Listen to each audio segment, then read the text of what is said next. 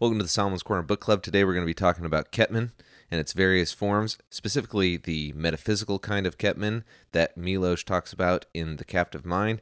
We're also going to be talking about why it is that leftism seems to be so popular among people and the kind of things that we can do in order to combat it.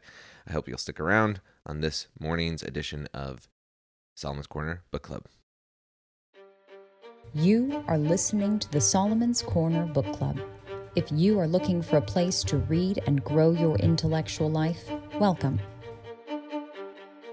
So, when we started Solomon's Corner podcast, I kind of thought that it was a little bit of a long shot in terms of how well it would actually do and whether or not it would actually meet a need. But then you read something like Milosz and you realize that there is a need, and that while in times past maybe something like this probably couldn't get off the ground, we are seeing increased growth on a regular basis of this podcast. So we thank everybody who's listening and everybody who's supporting us and sharing it out. We really do appreciate that.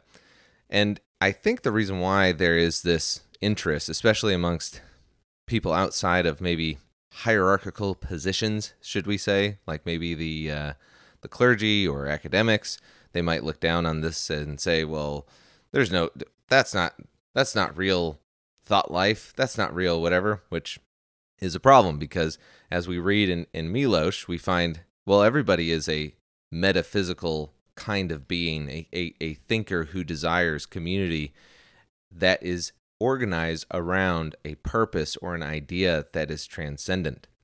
And so there's a lot of pastors out there and a lot of Christians out there who get frustrated, for example, with why everybody goes to Jordan Peterson. Why does everybody go to the Daily Wire? And if you listen to the Daily Wire and their hosts answer questions on the mailbag, you'll find out that a lot of the questions that they get have nothing to do with politics. Oftentimes they're spiritual, they're questions about God, they're questions about finding a church, they're questions about how to be reconnected with their faith after having a bad religious experience. Why is it that these guys, who are political commentators, are the ones who are getting all the questions that that Christians and non-Christians seem to have about sin and God? And I think the reason why, and we're going to get into it in our long form podcast later this week, but I think Milosz highlights a big reason as to why this is the case. It's that most of the churches adopted a view that community, for the sake of community, would bring people into the church. That as long as you had friends, as long as you felt like you were loved, that would end up getting you into the church. Of course, as soon as somebody comes into the church and they have this great relational experience with people, and then all of a sudden they're blindsided by a doctrine of sin or they're blindsided by the fact that homosexuality is wrong. Well, now, of course, they wonder, well, why am I here? And they have one of two choices. They can either get involved and change the church into what they actually think is correct, or they can leave. And what we've seen, I think, over the last couple years is that because of weak leadership in all of the denominations, people got involved, they got ordained, they became professors at seminaries, and now we are witnessing an existential crisis in the American church, something that Milosz also saw earlier on in uh, 1951. He says er, somewhere, I can't remember, I don't have the reference right here, but he says, Is the West actually using its freedom? I think we talked about that on the last podcast. But is the Western Christian actually using his freedom? It would appear that he is not. It would appear that he is wasting his freedom, and it's only through a little bit of pressure, which is a sarcastic little, uh, will Christianity be reborn? And so the question becomes why is it that Jordan Peterson, why is it that Michael Knowles or Matt Walsh or any of these guys, you know, how is it that a, a Jewish guy and four pro, four Christians come together and they decide that they're going to start a business and everybody suddenly goes there for Christian advice? Well, it's because the church has basically sacrificed the cultural war to the to the institutions that exist and those institutions came along and they said, well, we can give man a purpose. We can have a, or a community organized around a set of doctrines, political doctrines explicitly, that will give man a sense of purpose and meaning and within the context of community. And so this whole chapter on Ketman is about how the new faith, communism, creates these these communities around these moral, puritanical, arbitrary rules that are used to designate as whether or not somebody is a true believer of the new faith. And through this, we come to the, the topic of Ketman. Now, there's a bunch of different kinds of Ketman that he goes into. Some are professional, some are political, some are ethical. But the two that I want to focus on are metaphysical Ketman and ethical Ketman. And the reason why metaphysical Ketman is interesting for our purposes is because if you went in and you talked to a pastor or you talked to a Christian leader or anything, and you said, hey, you know, I'd like to study metaphysics or I'd like to know something about metaphysics they would say, well, why, why do you need that? You don't need that at all. After all, you have the Bible, you have Christianity. There's no reason to need that. Well, what's interesting about this is that the communists seem to be very interested in what you think about metaphysics, about what you think the nature of reality is. And if you reveal that you are not in step with what the communists say reality is, then you get sent to the gulag or whatever variation that is. There's a lot of variations of how communists oppress people and how they punish their dissidents. And Gulag is just the most famous one. But we must not underestimate the ability for the new faith to innovate new ways and new gulags and new kinds of political pressures to ensure that conformity is achieved. But these pastors, these Christian leaders, they do not think that metaphysics is important. Another author, 1984, George Orwell, his main character, Winston, ends up going into the uh, Ministry of, uh, is it Ministry of Love or Ministry of Truth? I can't remember which one it is. Okay, I can't remember where he goes, where he gets, where he gets tortured, but he gets tortured in this, uh, in this, uh, it, it, later on in the book. And one of the questions that the torturer asks him is about being and history. And he taunts Winston and says, You're no metaphysician.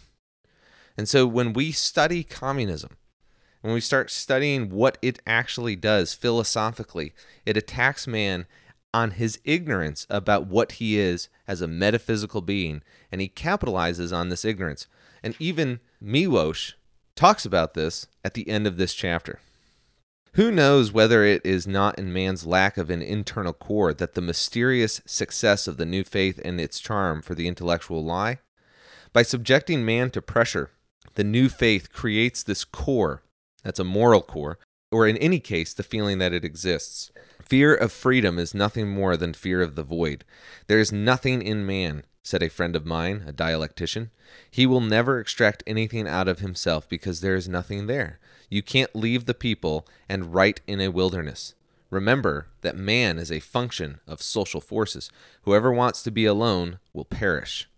This is probably true, but I doubt it if it can be called anything more than the law of our times. Feeling that there it was nothing in him, Dante would not have written his Divine Comedy, or Montaigne his essays, nor could Chardin have painted a single still life. Today, man believes there is nothing in him, so he accepts anything even if he knows it to be bad, in order to find himself at one with others, in order not to be alone. Perhaps it is better for him to breed a full grown Ketman, to submit to pressure, and thus feel that he is, than to take a chance on wisdom of past ages, which maintains that man is a creature of God. And emphasis is on is, because that word is is a kind of metaphysical is. It's like Bill Clinton. Well, what's the definition of is? It's is in the context of metaphysics is being itself, that you exist, that you're a real thing, and that you have meaning and purpose. There's a ton loaded in those two little letters. But Christianity today has based, not the magazine, but Christianity in its contemporary sense. Well, maybe the magazine, I guess. It's possible. I haven't really read it, but from what I see on social media, I wouldn't be surprised if they actually think this way anyway. They don't believe that metaphysics is a part of your Christian development, your discipleship, and in today's context, antidote to communism.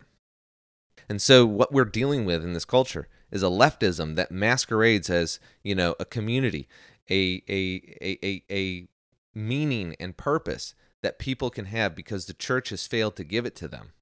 And so why? Because the church will refuse to talk about political issues because they think that politics is merely preference. And this is what leftism capitalizes on. They know that politics is not merely preference, they know that it is actually part of the design of how to form a man. And they explicitly say this in their writings that this is how we can form man into what he ought to be. This is what communism seeks to do through the institutions of power, military, and specifically the arts.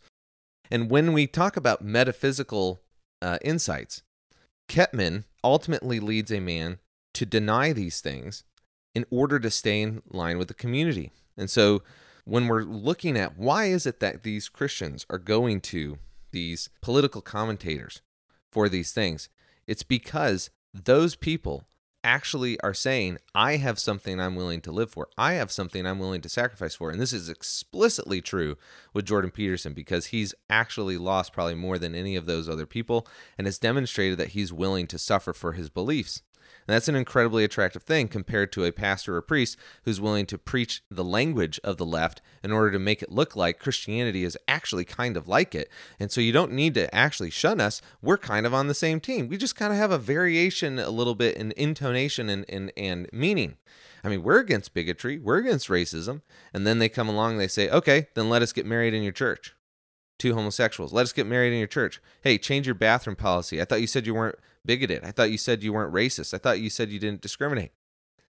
And now the church is caught in a conundrum. And what do they do?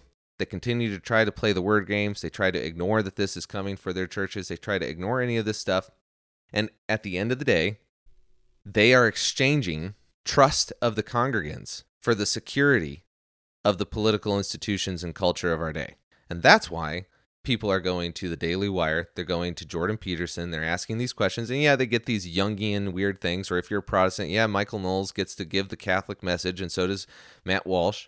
But at, in the context of where we are today, when they go to their churches and they talk about, well, I'm concerned about losing my job because I won't use a pronoun, the pastor just kind of smirks and says, well, is that really a big deal? Is that really something to lose your job over? Well, maybe you should go work in an office and see what happens when people decide that they're not going to actually that they're actually going to start listing their pronouns in their signatures and they start actually using this as a criteria to determine who is safe to promote in the company and who is safe to keep around. The advantage that a lot of these priests and pastors have is that in their denominations these battles don't necessarily happen and they're probably not going to happen they are going to continue to happen outside of the church's walls, and congregants are going to have to figure out how they're going to survive. And this is precisely what happened in Poland. And so this is a long quote, so bear with me. But Milosz talking about the metaphysical Ketman around Catholics, and just so you know, this is not just for Catholics, and he says that explicitly. He says what holds for such Catholics can be applied to members of other religions as well as to persons outside of any denomination. He says, this metaphysical Ketman, and again, this is the idea that you are putting something outside that contradicts what you believe inside. And so you do this to survive the communist pressure in your workplace, in your churches, in your, your schools, and in your art. And so he's talking about metaphysical Ketman, which is synonymous for Milosz of religious Ketman. He says, This metaphysical Ketman, in its turn, has a number of varieties. Certain practicing Catholics serve even in the security police and suspend their Catholicism in executing their inhumane work.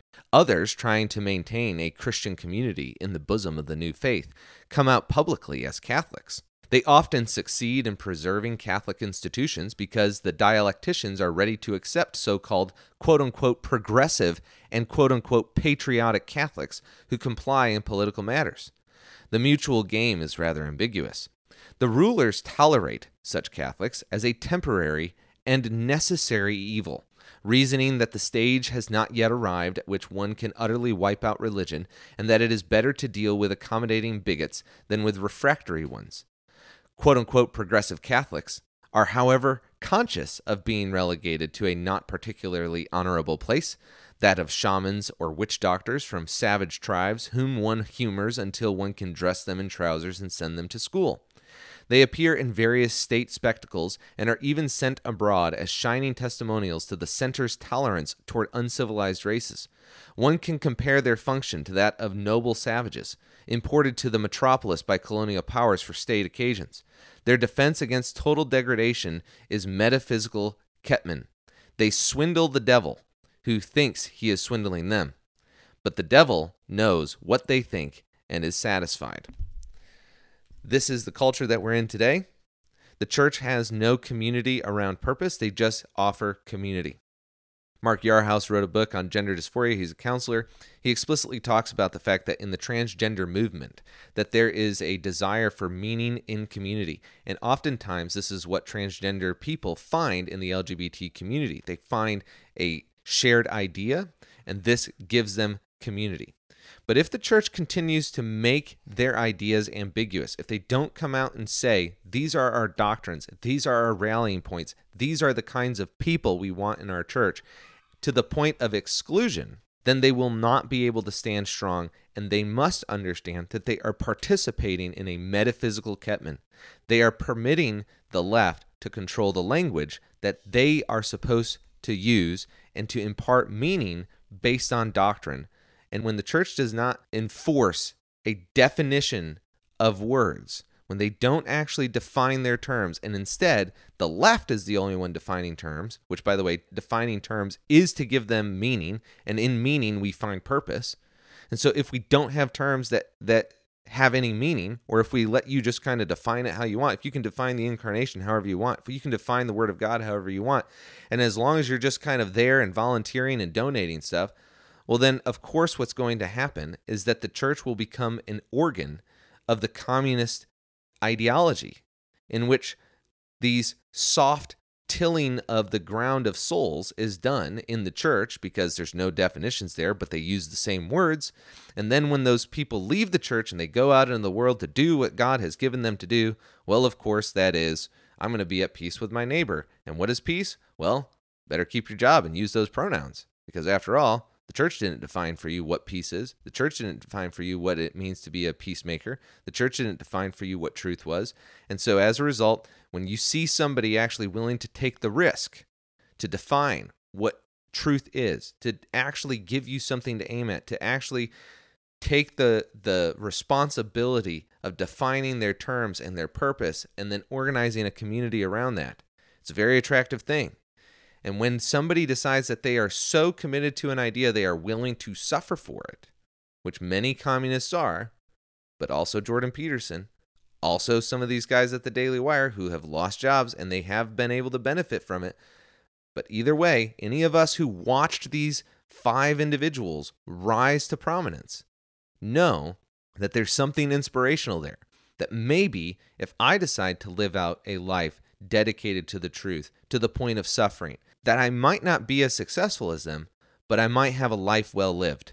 And this is what Miłosz says at the end of his chapter. He says, But suppose one should try to live without Ketman, to challenge fate, to say, If I lose, I shall not pity myself. Suppose one can live without outside pressure. Suppose one can create one's own inner tension. Then it is not true that there is nothing in man. But to take this risk would be an act of faith the internal core is inside man. He's not aware of it. And he's waiting for someone to give it to him. The left gives it to him and says your internal core should be based around revolution.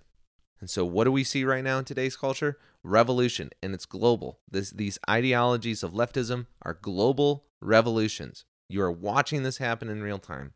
But man can establish his internal core if he will be willing to recognize that the intellectual life is a gift from God and part of Christian discipleship. And if you don't believe me, then why do all these communists seem so intent on ensuring that the old ideas of the past are not studied and read privately or publicly? Why do they care so much about whether or not you commentate on Aristotle or Plato after they gain power?